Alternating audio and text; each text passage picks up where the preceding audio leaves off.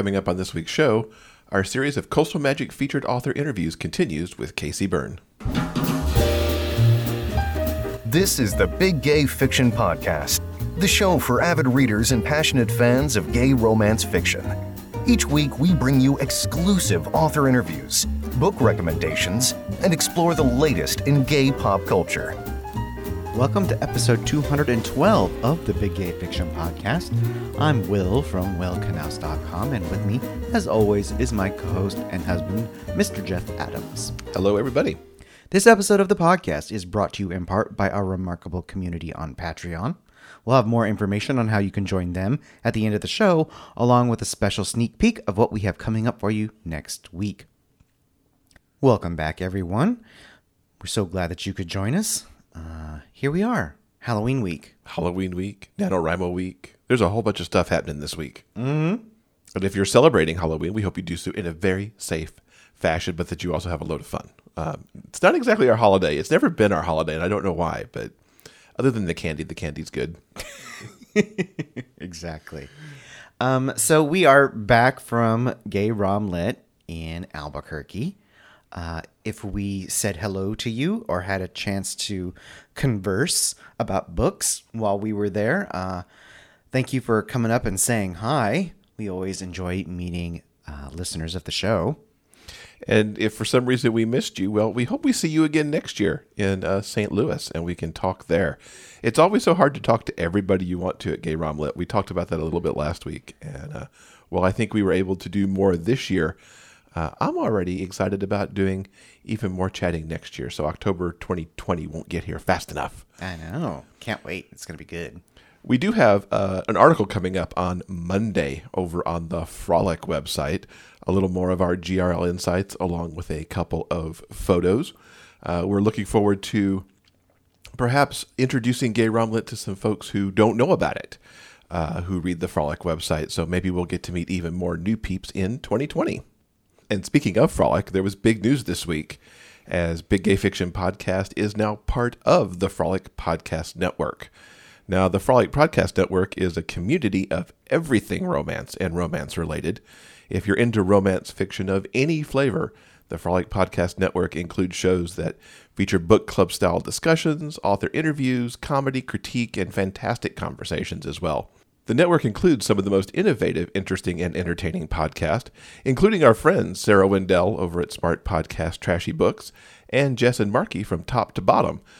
What does this mean for you, the listener? Well, it's even more shows for you to enjoy and more opportunities for us to introduce you to great episodes and new podcasts that we think you'll love. You can find all the network shows to add to your podcast listening at frolic.media slash podcasts. And uh, I'm so honored that we got invited into this group. Uh, looking forward to working with this and seeing how we can expand everybody's uh, podcast listening. Exactly. I don't know if you can tell by listening to me, I am getting over a cold. Uh, I did catch the con crud while we were in Albuquerque. I did stay hydrated like I was supposed to, uh, but oh gosh. He did everything right. I can attest to that. And yet I felt so bad as we were flying back from between Albuquerque and LAX. He just, that two hour flight, he just kind of wilted. It was very sad to see. Yep. It kicked my butt, uh, but I am on the mend. And one of the things that uh, helped get me through the week was the knowledge that we were going to once again be appearing on the Smart Podcast Trashy Books show. Yes, it's always fun to talk to Sarah Wendell, and we showed up on episode 374, which dropped this past Friday. Uh, if you haven't checked that out yet, we'll certainly have it in the show notes for you. I was pleased that something you said got uh, turned into the title of the episode, talking about artisanal part- podcasting, which is kind of what we do as we stand here in my office each week. exactly. And we do, of course, want to give everyone uh, who might be starting up on NaNoWriMo this Friday uh, uh, a hearty good luck to you. And we hope you have all the success in getting to your 50,000 word count or whatever your word count may be. Uh, we will be talking about our experiences over on the Big Gay Author podcast, which will include uh, daily uh, Facebook posts, Facebook Live posts on the Big Gay Author podcast Facebook page. So we hope you'll join us there. You can get all the details on that over at biggayauthorpodcast.com. Hi, I'm from the LGBTQ romance review blog Joyfully Jay. At Joyfully Jay, we review tons of LGBTQ romance, as well as romantic fiction and nonfiction. We review ebooks, audiobooks, and even the occasional movie. We typically review about 18 books a week, so Joyfully Jay is a great place to hear about new releases, catch up on books you may have missed, and find some new favorites. In addition to our reviews, each weekday we host an author as our first post of the day.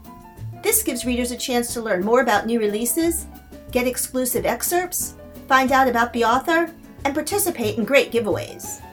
Each author post on Joyfully Jay is exclusive, so you get access to book and author information you can't find other places. At Joyfully Jay, we love LGBTQ romance and are excited to share it with you.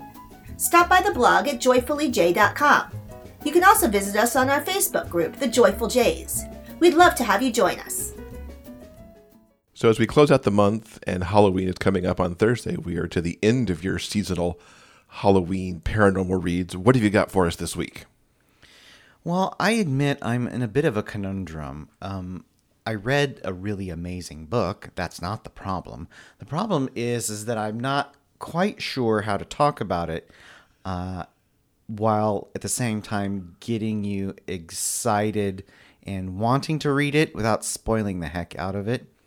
Um, this past week, I read The Fall by X Aratare, and I returned to this author again. I reviewed The Vampires Club at the beginning of the month, and when I read the description for this particular book, I had to pick it up right away. It was so unique and so interesting. I wanted to dive in, especially for the month of October. And like I said, the problem is is that it's so unique and so interesting. It's kind of a, a gay gothic horror romance that's part Lovecraft, part like Hammer horror movie. So that ticks off a whole lot of boxes for me personally. But the story itself hinges on the discovery of nefarious goings on and sort of things that go bump in the night that kind of thing. Mm-hmm. It's not like a regular romance review where most people know I just, you know, spoil the hell out of them because we all know what a romance book is going to be about. But so much of this story is about that sort of unknown dread that's lurking around the corner that I don't feel I can do it tremendous justice. I'm gonna uh, I'm gonna give it a shot. Give it your best shot. I love knowing just the number of things, the number of boxes that it ticked for you, because you certainly don't find those in many of the romances that you tend to read. No. So, The Fall by X. Aratare is about a guy named Carter, and he is a foreman at a coal mine. One day, very deep in the mine, they discover a door, an ornately carved door door that looks incredibly ancient and they don't know what to make out of it. So he goes back topside to tell the mine's owner, a guy named Armand. And Armand lives on a big house on the hill uh, overlooking this small uh, West Virginia coal mining town. And he goes up there and he tells Armand all about it. And this guy is a teeny bit eccentric, and he is known for being an occult enthusiast. So he is definitely intrigued. So he decides to go down to the mine and see what is what. So Carter takes him down there, and uh, Armand is duly intrigued uh, and says that he wants to stay and study the door. Carter can go back uh, up to town. And when he does, he goes and visits Armand's son, Etienne. Now, Etienne is unfortunately a little bit sickly. He suffers from asthma and essentially can't go anywhere near the mine. And even when he leaves the house, it becomes a problem for him. So essentially, he is housebound, and the only friend he has in town is Carter, who comes and visits him.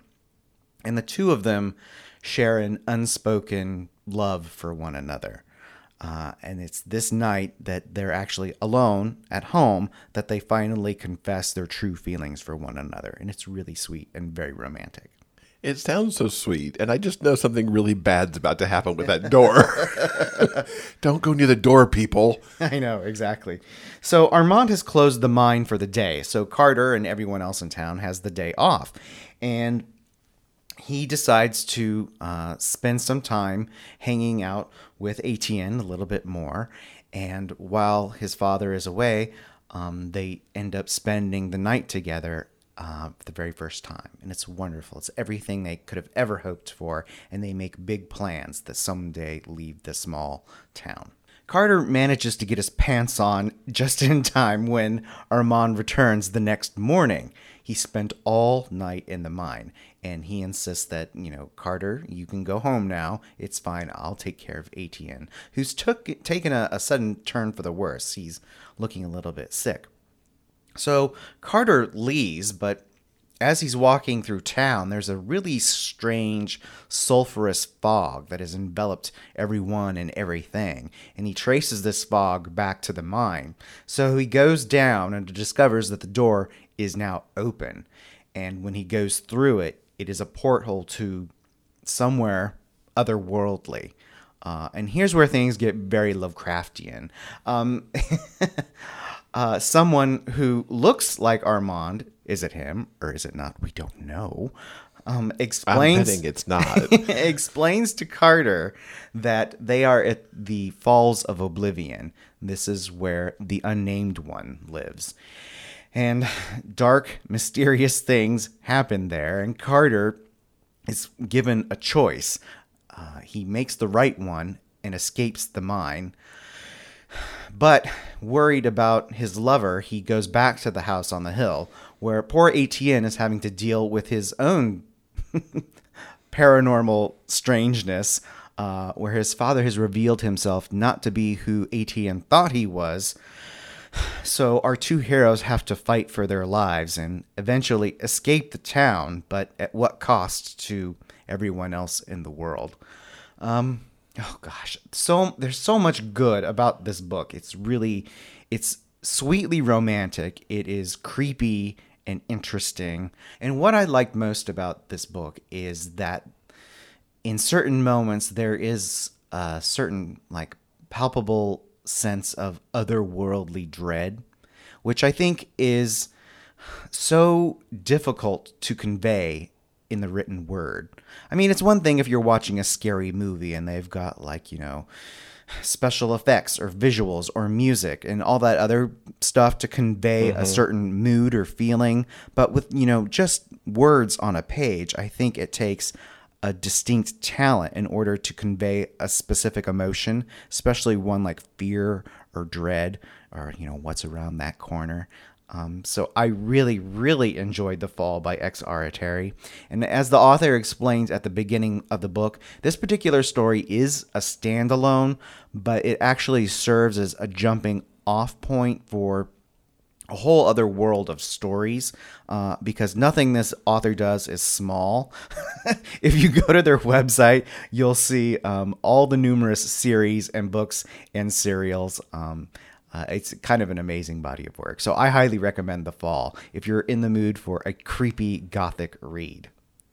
I am so intrigued by this, and yet I have to ask could I actually handle reading this book, or would I totally freak out? Well, considering that you are a total wimp and are terrified of TV commercials, it's true. um, I do think this book is probably safe, even for a lightweight such as yourself. Okay, that's good to know. Now, I'm going to move this into totally non-terrifying territory and and kind of get into the rom-com world of Lily Morton. Uh, Lily Morton's Mixed Messages series is one of those series that I'm rather embarrassed that I haven't read already because of the amount of praise it's received. And oh man, do I understand that praise. It was Joel Leslie who finally got me to dive into these because he's the voice of the audiobooks, which were released earlier this year.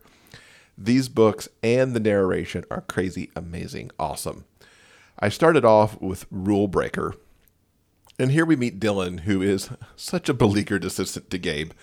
Uh, while Dylan does everything he can to get the job done right, he endures insults, sarcasm, and an unending stream of criticism about everything from poorly made coffee to typos on interoffice memos. Dylan daydreams are filled with creative ways that he could murder Gabe, And unfortunately, Dylan also finds his boss attractive, but he never considers acting on it because not only is it terrible terrible behavior in the workplace, but let's face it, Gabe doesn't exactly make himself come across as anyone you'd want to fall in love with. Now, Gabe certainly doesn't think of Dylan in, in any romantic sense, but instead wonders why he hasn't tried to get himself a better assistant. Now, everything changes one day when Gabe gets sick. Dylan goes to Gabe's house to help his boss with basics like, you know, feeding him soup and making sure that he actually rests because Gabe is very type A workaholic and would much rather be up and around trying to get things done. And it's in these moments of taking care of him that Dylan catches another side of Gabe. There is someone in there who could be warm and charming, but then if that goes on too long, Gabe ends up and shuts himself down. It's Lily's rom com take on this romance that makes this book so very good. This vibe starts right off as each chapter opens with a hilarious memo between Gabe and Dylan, kind of outlining something that's not right. Now, anyone who has spent any time in office work will love these missives and will probably want Lily to ghostwrite some for them. What I really loved about Rule Breaker is how it's a rom com that's also got a serious dramatic weight behind it yes, there's ter- terrific banter between Gabe and Dylan, but then there's beautifully done shifting to from that banter to a more romantic, get to know you kind of dialogue. And it's even more powerful are the true heart to hearts that happen as Gabe reveals more about why he is closed off. Now, Dylan is a major romantic, and he really wants to help Gabe out of his shell but it's far from easy because Gabe can turn prickly at a moment's notice. And to deal with their attraction that they both admit's there, they got to keep those pesky emotions at bay, and they decided to keep things at arm's length with no strings attached. Dylan plays along with this, even though it's not what he wants, and he knows it can only end in heartbreak for him. One of my favorite sequences in this book is while Dylan's at home with his parents for Christmas. The love in Dylan's family flows off the page, and when Gabe shows up rather unexpectedly, he'd been invited, but of course he declined because to be around family at Christmas is more than he can handle. But when he gets there, he sees why Dylan is the way that he is, and he allows himself to kind of get into the family vibe. Gabe and Dylan really come alive here around Dylan's family. It warmed my heart so much, and the book moves from rom com more into kind of a lushly romantic story. Unfortunately, Gabe does get overwhelmed and runs away in one of the most gut wrenching moments I've ever read. And it gets bleaker before it gets better. Let me tell you, Lily is a master at designing the blacker than black moment. Uh, now, following on through that, though, is a tremendous ending that really gives Dylan and Gabe their happily ever after that is so much deserved for these two. I loved it so, so much. Now, I went right from that book straight into book two, which is Dealmaker. And here, this book is about Jude, who's Dylan's friend um, and who's a model. We, we saw him a little bit in the first book, but this is all about him. And as the book opens, Jude is forced to move out of his flat when a bathtub comes crashing through his ceiling, which, of course, is the last thing that you want, especially when that bathtub is full of water. Uh, he ends up at the home of famous actor Asa, who is just starting to get back into acting after years out of the spotlight while he raised his son Billy. Now, at first, Jude was just going to stay at the house because Asa is the fr- a friend of Dylan and Gabe's, and they set him up here. And that turns, though, as Asa loses his assistant, and Jude agrees to take a job so that uh, Asa still has an assistant, and that will let him stay at the house through summer, which is enough time for his place to be fixed up. Now, Asa isn't thrilled to have hired a model because Jude reminds him way too much of a former love who was, in fact, a model. And uh, it's even more complicated when Jude plays into the stereotype Asa's expecting and plays dumb. Uh, it's hilarious the way that Jude answers a batch of Asa's fan mail, samples of which show up at the beginning of each chapter in the same way that the memos did in book one. What makes this deception even better is that other members of the household staff are in on it too, and eventually, so is Asa, who just kind of lets it play out a little bit. But Jude can't play dumb for long, and his true self, who is actually pretty smart, comes out, and that makes sparks fly between him and Asa. The parts of this story that made me ridiculously happy involved uh, Billy. The way that Jude bonds with the boy and the time that Asa, Jude, and Billy spend together as sort of a family unit really make this book soar. Uh, Billy is one of my favorite kids ever to appear in a romance, and Joel does this young man so perfectly. Uh, it's really the cherry on top of an excellent narration job. The rom com vibe continues in this book, and that means some snappy dialogue for everyone. The happenings that fused Jude and Asa together were amazing, and I'm not going to go into those, you know, to avoid some spoilery material there. But it was so perfect, and it really made me swoon. Uh, but of course, Lily once again brings it all crashing down and kind of made my heart clench uh, as as we were setting up for the grand gesture, which of course set everything right. Uh, I'm head over heels for Lily's writing and cannot recommend these enough. The mixed messages books are really have to should be read by anybody who hasn't picked them up yet. And hopefully there's a few people out there besides me who have, you know, still need to pick these up and, and have them for the first time. And I was super glad to hear from Joel that Risk Taker which is book three of the series, is headed for audio in December. I cannot wait for this.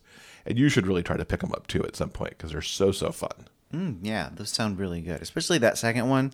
I think you would enjoy it a lot because of the uh, the actor, because Ace is kind of like uh, uh, old time movie star who's kind of moving a little bit into into some newer roles because of the off time that he's had there was some really nice Hollywood flavor there, even though it's very much rooted in uh, London. Cool. Sounds like fun. And from Lily Morton series, we're going to head over to another series that I am seriously in love with. I've been a fan of Rhys Ford's 415 Ink. series since the beginning. This tale of found family, brothers who formed a bond coming up through the foster care system has been epically good. Hellion is the book I've been waiting for. Ivo's been an intriguing character from what we've seen leading up to his book. He deeply cares for his brothers, he won't take shit from anyone, and he has an amazing style, which often includes shoes or boots with an impressive heel. To say he's an enigma might be an understatement, and digging into his story was far better than I could have imagined. As the story opens, we get a flashback at a teenaged Ivo held by the police. It seems Ivo beat someone who was trying to take advantage of him. And as he hesit- hesitantly explains everything to a cop, hoping that he can just go home because he'd rather not have to explain everything to his older brother Bear exactly what happened, uh, Ivo found that the cop was attractive, and it turns out the cop was actually equally intrigued by Ivo's demeanor and dress. Now we jump to the present, and the cop, Rowan, uh, turns up at the brother's house to discuss a matter from the previous book uh, that I won't get into because that's spoiler material from another review. Um, Ivo remembers everything about this guy, and Rowan remembers too, and he can't help but notice the man that Ivo's become. From that point, these guys can't stop thinking about each other, and even more, can't stop running into each other either, as if the universe were actually dragging them together. This book has become my favorite in the 415 Ink. series so far, and it's because it really plays with expectations. I thought this book was going to be the most angst filled of the trio so far. The brothers have had a lot going on, and Gus and Mace's stories from books one and two had some seriously dark moments. To me, it was going to be Ivo who was probably the darkest one of all, and yet he turned out to really have this steely outer shell, which is mostly what we've seen in the other books. But there is a very inner core teddy bear going on in there. Rhys's way of revealing Ivo made for an incredible read. Ivo's had a hell of a life, and he's not going to apologize to anyone for making them feel uncomfortable around him, but he's also an amazing, caring individual. Rowan was an incredibly wonderful, complex character as well. He's a longtime cop in San Francisco, and he's seen everything the city has to offer, good and bad. He wanted to protect Ivo that night they first met, and he wants to protect the man he's become, too. What takes him a minute to understand, though, is that Ivo doesn't need protection. He's also not sure what to make of Ivo's self expression, which includes the heels, bending gender norms of dress, and how Ivo can really look so, so masculine and yet having these layers of femininity as well. For Rowan, he's played his life trying not to draw attention to the fact that he's gay, and it's difficult for him to wrap his mind around Ivo living such an out and proud life and resolving that with the life that he's known for himself. Uh, there are several key moments where Rowan really has to confront his deeply held beliefs. Sometimes it's a fiery and demanding matter uh, that he really kind of you know goes off on Ivo, and then there's others of some very calm discussion. Uh, it was great to hear Ivo's story about why he dresses the way he does, and in particular why the heels are so important. My favorite scenes involve Ivo and Rowan uh, going to a tattoo event, uh, and it's something that Ivo has to attend for the shop and the conversations leading up to them going to the event and the way things play out at the event really formed the foundation of their future and I loved it I, so much. I just I can't really put into good words. You had a hard time describing your story. Mm. I'm having a hard time explaining why this book was so so good without ruining the parts that yes, it's a romance and yes, we tend to spoil those more, but the the pieces and parts that made this work really show Rhys for the the amazing writer that she is. Um, now the brothers, of course, play a huge role in this book because they do put Rowan through their paces, uh, just like a parent would, to make sure that he is okay for their youngest brother. They are fiercely protective of Ivo, and they won't hesitate to take on a cop to keep one of their own safe. they are all awesome, and I love each of them. And I adore how Rhys made a quiet, subtle, yet super powerful story here after a couple of very emotional books that were much more fiery and explosive uh, in a lot of ways. The message about being true to yourself while opening your heart was laid out in such a beautiful way. Ivo and Rowan have a ways to go on their journey for sure, and I imagine they're going to have a lot more discussions happening about them as they continue to learn more about each other and kind of where some of their boundaries are. But I have no doubt that their bond will always be super strong for a lasting happily ever after. So, of course, I highly recommend Hellion and the other books in the 415 Ink. series. And I really cannot wait for the next one to show up because I know it's going to be another great story about these brothers. If you're interested in learning more about the books or anything else we've talked about in this week's show, all you have to do is go to the show notes page for episode 212 at biggayfictionpodcast.com.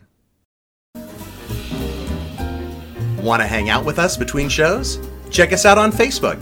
You never know what we might post news about book sales, bonus video content, and maybe even a live broadcast or two. Like us today at facebook.com slash big gay fiction podcast and see what we get up to next. So this week I had the opportunity to speak with K.C. Burn. Now, Casey is part of our Coastal Magic featured author interview series, and it was great to sit down to talk to Casey. We have some information about uh, if Casey is a new to you author, some books you can read ahead of Coastal Magic. And we also find out what keeps her coming back to this con because she's only missed one of these over the series of these cons. So she really likes hanging out at the beach in February. So let's talk to Casey. Casey, welcome to the podcast. It is so awesome to have you here. Thank you. I'm so pleased to be here. Now, for those who may not know you, introduce yourself and, and what you write.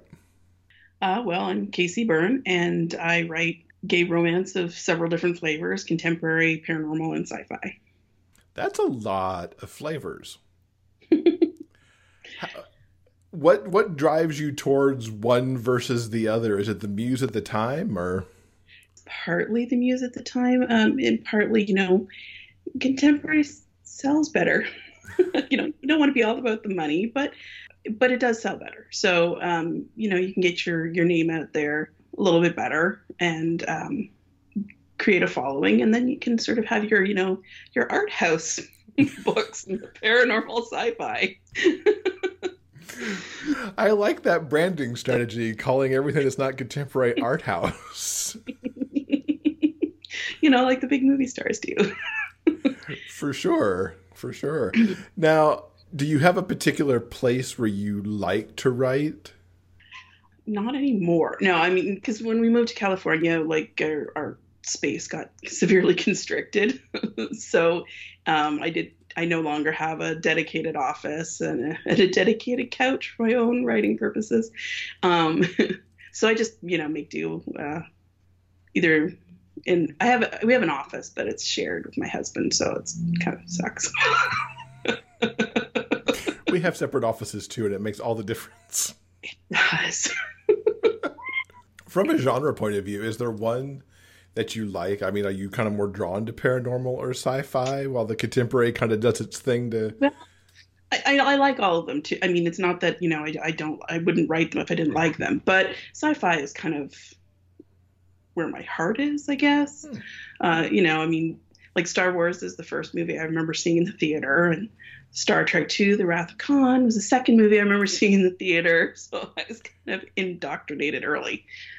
And you started with some really good films there, because both of those are Yeah. just classics of their of their genre. Although I still have a phobia of bugs in my ear from, from Star Trek. Absolutely, because that that's like one of the creepiest scenes ever.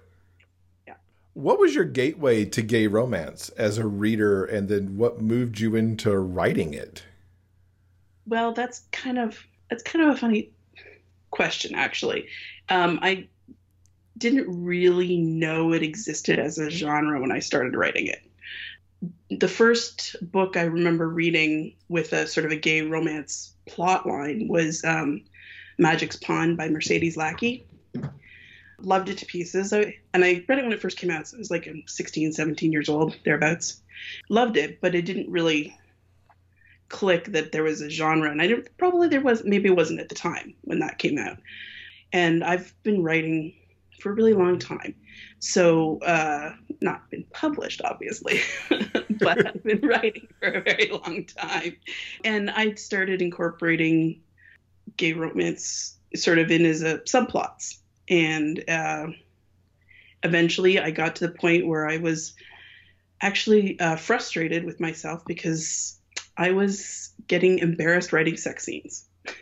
Just, I thought that was dumb because I don't really feel like I'm necessarily repressed, but I didn't like this sort of sensation that I was embarrassed. So I'm like, I'm going to write a book full of sex, erotic romance, full of sex. And I started writing. I worked on a plot, and I realized the conflict would be stronger if they were two guys. And I'm like, yeah, I'll try it, sure. And so I wrote that, and then I started really actively looking. And I mean, I I'd read some menages and things like that, but I hadn't really had any awareness of it as a genre at the time. And do you have any particular favorites in the genre? Author Yeah. inspirations, if you will? Sure. Yeah, I mean, you know, uh, Mary Calmes and Amy Lane, I love to pieces. One of the earliest ones I did end up reading, which is when I was looking for a agent slash publisher when I first had my under the bed book uh, that will never see the light of day, but had a gay romance plot in it. Um, was M.J. Pearson's The Price of Temptation, which was a uh, Regency, a Regency gay romance, and I thought that was kind of cool. So that that was very influential for me. Um, and then um, Josh Lanyon, I, I like I like the mysteries. So Josh Lanyon was an early uh, mystery writer that I enjoyed.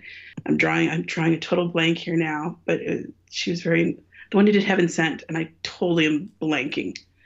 Um, Jet Mykles, that was also very influential for me. That Heaven Sent series.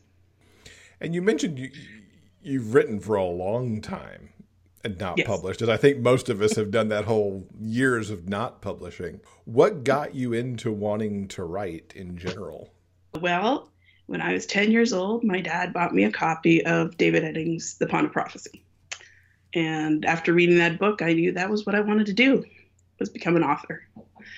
Took took me a while to get to get there.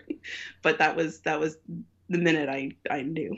So That's so cool when there's like the gateway book that's, that makes you say, I want to be the author. yeah.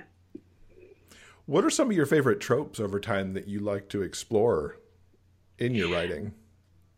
I have a hard time figuring out where themes and tropes begin, um, but I tend to have either fish out of water or um, betrayal themes slash tropes in my books. One or one or both will be in my books. Um, I don't I don't tend to do like I've explored other ones. Uh, Gay for You I've done and I've done uh, Enemies to Lovers and a Secret Baby with the dog instead of a baby. but uh, I don't I don't tend to stick to any one one trope besides the fish out of water and betrayal. And those are classics, of course. It's hard to go wrong with a fish out of water or betrayal for that matter. Yeah. You mentioned earlier really liking mystery and, and, and then reading that historical that kind of got you into the idea of, of, of reading more gay romance. Have you thought about exploring those as a writer and doing mysteries or doing a historical? Um, historical, I don't know if I would actually do historical. My first book that I completed uh, was a 500 page Regency romance with that broke a lot of rules, uh, and I a lot of rules I probably shouldn't have broken. I, the experience was it was good, but I don't think I would go back to it. But mystery, yeah, I've dabbled. I've dabbled in sort of. I've skirted the cozy mystery, and uh, I've done the same with romantic suspense. You know, I haven't committed really to, to them, but I enjoy I enjoy them. I would like to do that a little bit um, more in depth. But really, what I want to do is epic fantasy. Epic fantasy. See that Yeah. epic fantasy and sci-fi scares me with all the world building and potential, if not research, at least really documenting what the world is. there is a lot of that, but there's also a lot of flexibility in that you're making stuff up. You know, I mean, there's you have to have a basis of reality into them, but you're still making stuff up. You know, I mean, like when I and I don't when I do world building, I don't uh, have a very heavy hand with it. I don't believe. Um, my sci-fi series, The Galactic Alliance, that's basically humans have expanded throughout the universe and ended up butting up against a alien empire, which eventually caused problems and what have you. But um, my aliens, I I base that on. Um, I have an anthropology degree, so I base my aliens on what if a different type of creature went through the evolutionary steps that humans did in terms of becoming sentient and upright and what have you. Even though there was sort of I didn't I didn't do a lot of research for it though. I just kind of extrapolated. I didn't do a lot of research and I don't really do I think a heavy hand with it in the books, but I just kind of have this idea in my head that's what needs to be there and and then go. I like the readers to make it make it real for themselves. To that end, are you kind of a plotter or a pantser as you're doing some of these things that involve so much world building? Pantser, absolute pantser. Uh, yeah, I uh, one of my books, uh, North on Drummond. It's my romantic and slash paranormal slash cozy mystery. um. Anyway, uh, I it's it, there's a huge whodunit aspect to it, and it's ninety nine thousand words, and I didn't know until I was seventy thousand words into it who actually done it. So. I just wrote. That's amazing because to me, especially like romantic suspense slash mystery, there's so much planting the seeds of who done it. Did you just did you go back in revisions and then well, I revisioned or- a, I revisioned a little bit, but mostly what I did was like I had sort of five people who could have done it, and then I just kind of worked with that, and then it near the end it sort of became obvious who probably well to me anyway who should have done it. I don't I haven't seen a lot of I try not to read reviews, but the ones that I did read, I didn't see anybody going, "Aha! I guessed on page three who it was." So I mean, I'm hoping it wasn't obvious to everyone else. That's very cool though, because in some ways, I guess it could actually avert people knowing potentially too early. Because if you didn't know as you were writing that, you don't overseed at that point. Because that's one of the things too. I think is such a balance of like seeding enough so people don't go really, but not seeding too much that they get it too early. Yeah, yeah, but yeah, that's I worried about that because you know when you know what's going on, how heavy-handed are your clues? Like, are they you know hitting the people over the head with a hammer, or is it you know just a feather dusting of clues? Like it's it's sometimes hard to tell what where you're landing when you're writing it. Um, but yeah, so I, I I thought that was a that was a since I am a pantser at, at heart, it seemed the way to do it. I'm like, these are the five. These are the five. It's almost like you're playing Clue at that point, Yeah, getting to who it is. yeah. That's cool. I may have to approach a mystery like that sometime and see if I can actually turn that part of my brain off and just try to go forward and play it a little bit that way. I'm intrigued by that. Are you a plotter then? The more I write, the more of a plotter I become. Mm. And now I like to have my outline that may go a little sideways sometimes, and then I fix the outline, but I like to start with it. I, I have tried a lot of plotting uh, tricks and trades and things like that, and usually I end up writing just a few things, and then I have I, I've literally had outlines that say, and then something happens. I'm like, that is not very useful. An outline. That's when you just put your your your your pantser hat back on and go for it again. Fill in the blank here. now, coming up in February, you're headed to the beach. You're making a return trip to Coastal Magic. And we were talking before we hit record that you've actually been to every one except the one where you moved from Florida to California. yep. What keeps you Yeah. coming back? one of the things that I really like is that, um, well, I found I discovered actually Coastal Magic that I liked doing panels. I did not really realize that until Coastal Magic. Um, I like having that interplay with other authors on a answering the same questions or, or having a discussion about things. And at Coastal Magic, Jennifer doesn't um, segregate us. you know, there's not the LGBT panels. I mean, there are the occasional LGBT panels, but it's not the only place where I can be on a panel. I've been on a panel with New York Times bestsellers. I've been on a panel. I was the they did a um, sweet to spicy sort of in terms of how how how steamy is your writing, and of course it was uh, supposed to be an array of of spiciness, steam, steaminess, sexiness. I don't know, whatever. But anyway, and so like I was on this panel with an inspirational author, and I was the spicy one, but whatever. but um, but it was it was a you know it's nice to have this sort of mix up of of people on panels that you don't normally see. How would you describe it for readers who might be headed there? It's really easy to get FaceTime with with authors, um, and there's some big names. I'm not certainly not one of them, um, but there's some big names that come come to the Coastal Magic, and you can get easily get FaceTime with them. You can talk to them and get to know them a little bit, even if it's just through a panel or or what have you. But I mean, it's a very it's an intimate sort of conference. For someone who's coming to Coastal and maybe discovering you for the first time, what would you recommend as like the gateway book or series for K.C. Burn? well, oh, I have props. Do you want props? Sure, props are good. I don't know if it, I don't know how well it'll show cop out. This is um, probably my most popular. Well, it is definitely my most popular book, and it's I I believe it has brought in people to the genre before. Um, but um, it's contemporary. It's gay for you. Um, it's about a cop who comes out. Surprise with the title.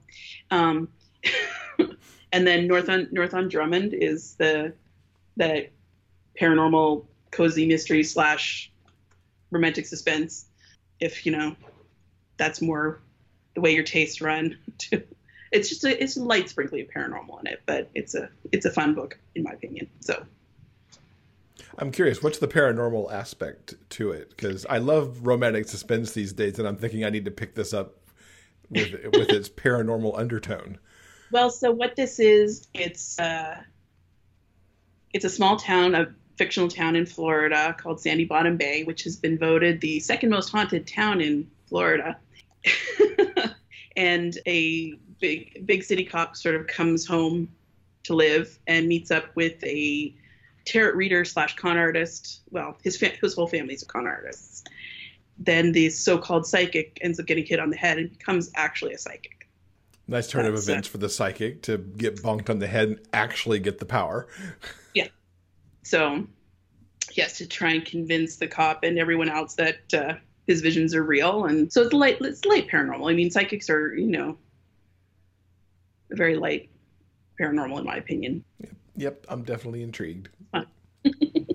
So, what's coming up for you? Like uh, new books? What's in your What's in your work in progress pile? Tell us Tell us some things we've got to look forward to.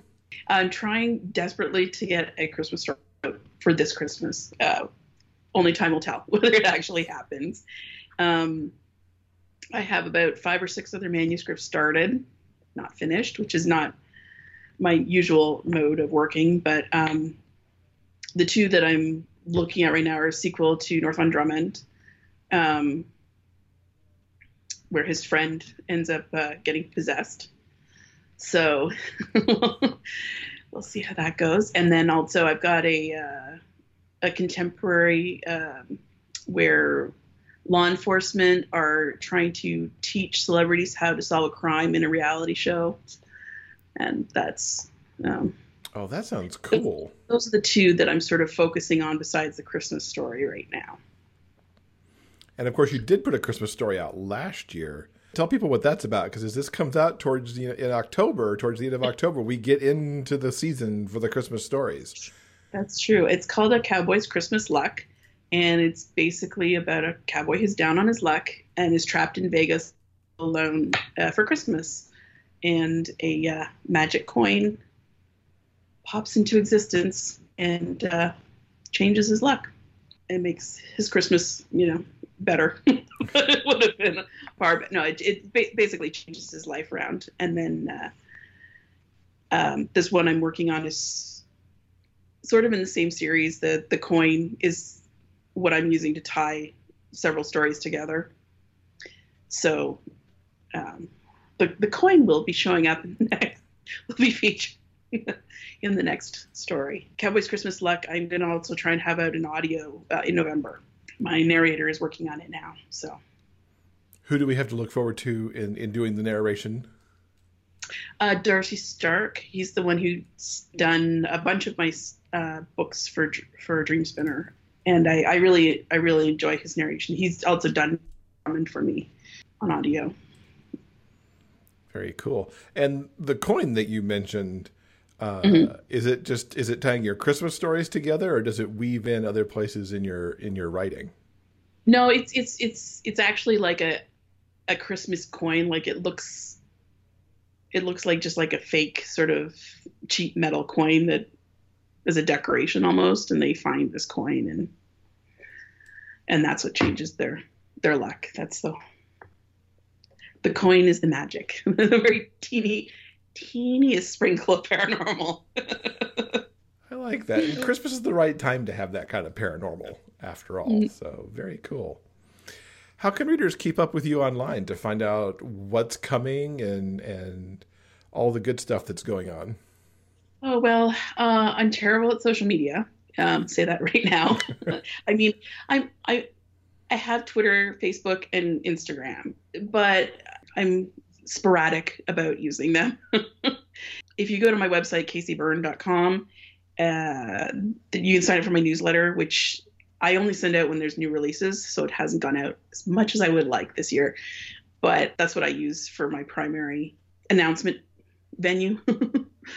Um, but yeah, but I'm and and also on on uh, my website you can find my link to Facebook and Twitter and maybe Instagram. It's been a while since I've updated my website. I'm not sure that link's there. okay, awesome. We will link to everything in the show notes page so that folks can find the books that we've talked about and find your website and your newsletter link. And uh, Casey, we look forward to seeing you at uh, Coastal Magic come February. Thanks so much for hanging out with us. Thank you so much for having me. This week's interview transcript is brought to you by our community on Patreon. If you'd like to read the author interview for yourself, simply head on over to the show notes page for this episode at biggayfictionpodcast.com. Thank you again to Casey for taking a few moments out of her day to come and talk to us about her writing and her experiences with coastal magic. Um, I am so happy to hear the news that she's working on a second story uh, with that lucky coin. Mm-hmm. Um, I read Cowboys Christmas Luck last year, and oh god, I loved it so hard. Hopefully, she'll get that done this year if she's planning to, because I would love to have you read another one of those stories. Yes, keeping my fingers crossed.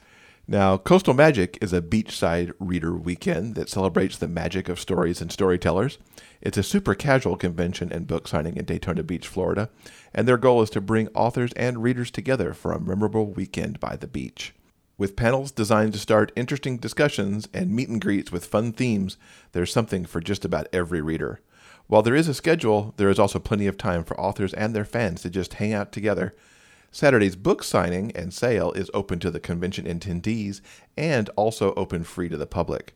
The featured author lineup showcases not only best selling favorites, but debut and new to you authors that are sure to catch your attention. We hope you join us for all the fun February 20th through 23rd, 2020, and you can get all the information at coastalmagicconvention.com. Okay, guys, I think that'll do it for this week's show. Just a quick reminder you can help support the Big Gay Fiction podcast with a monthly pledge through Patreon. The additional support of our superfans helps pay for the cost of producing and distributing this show. Joining is super easy, and you'll get special monthly bonus episodes, early access to author interviews, and the Patreon exclusive show Big Gay Fiction After Dark.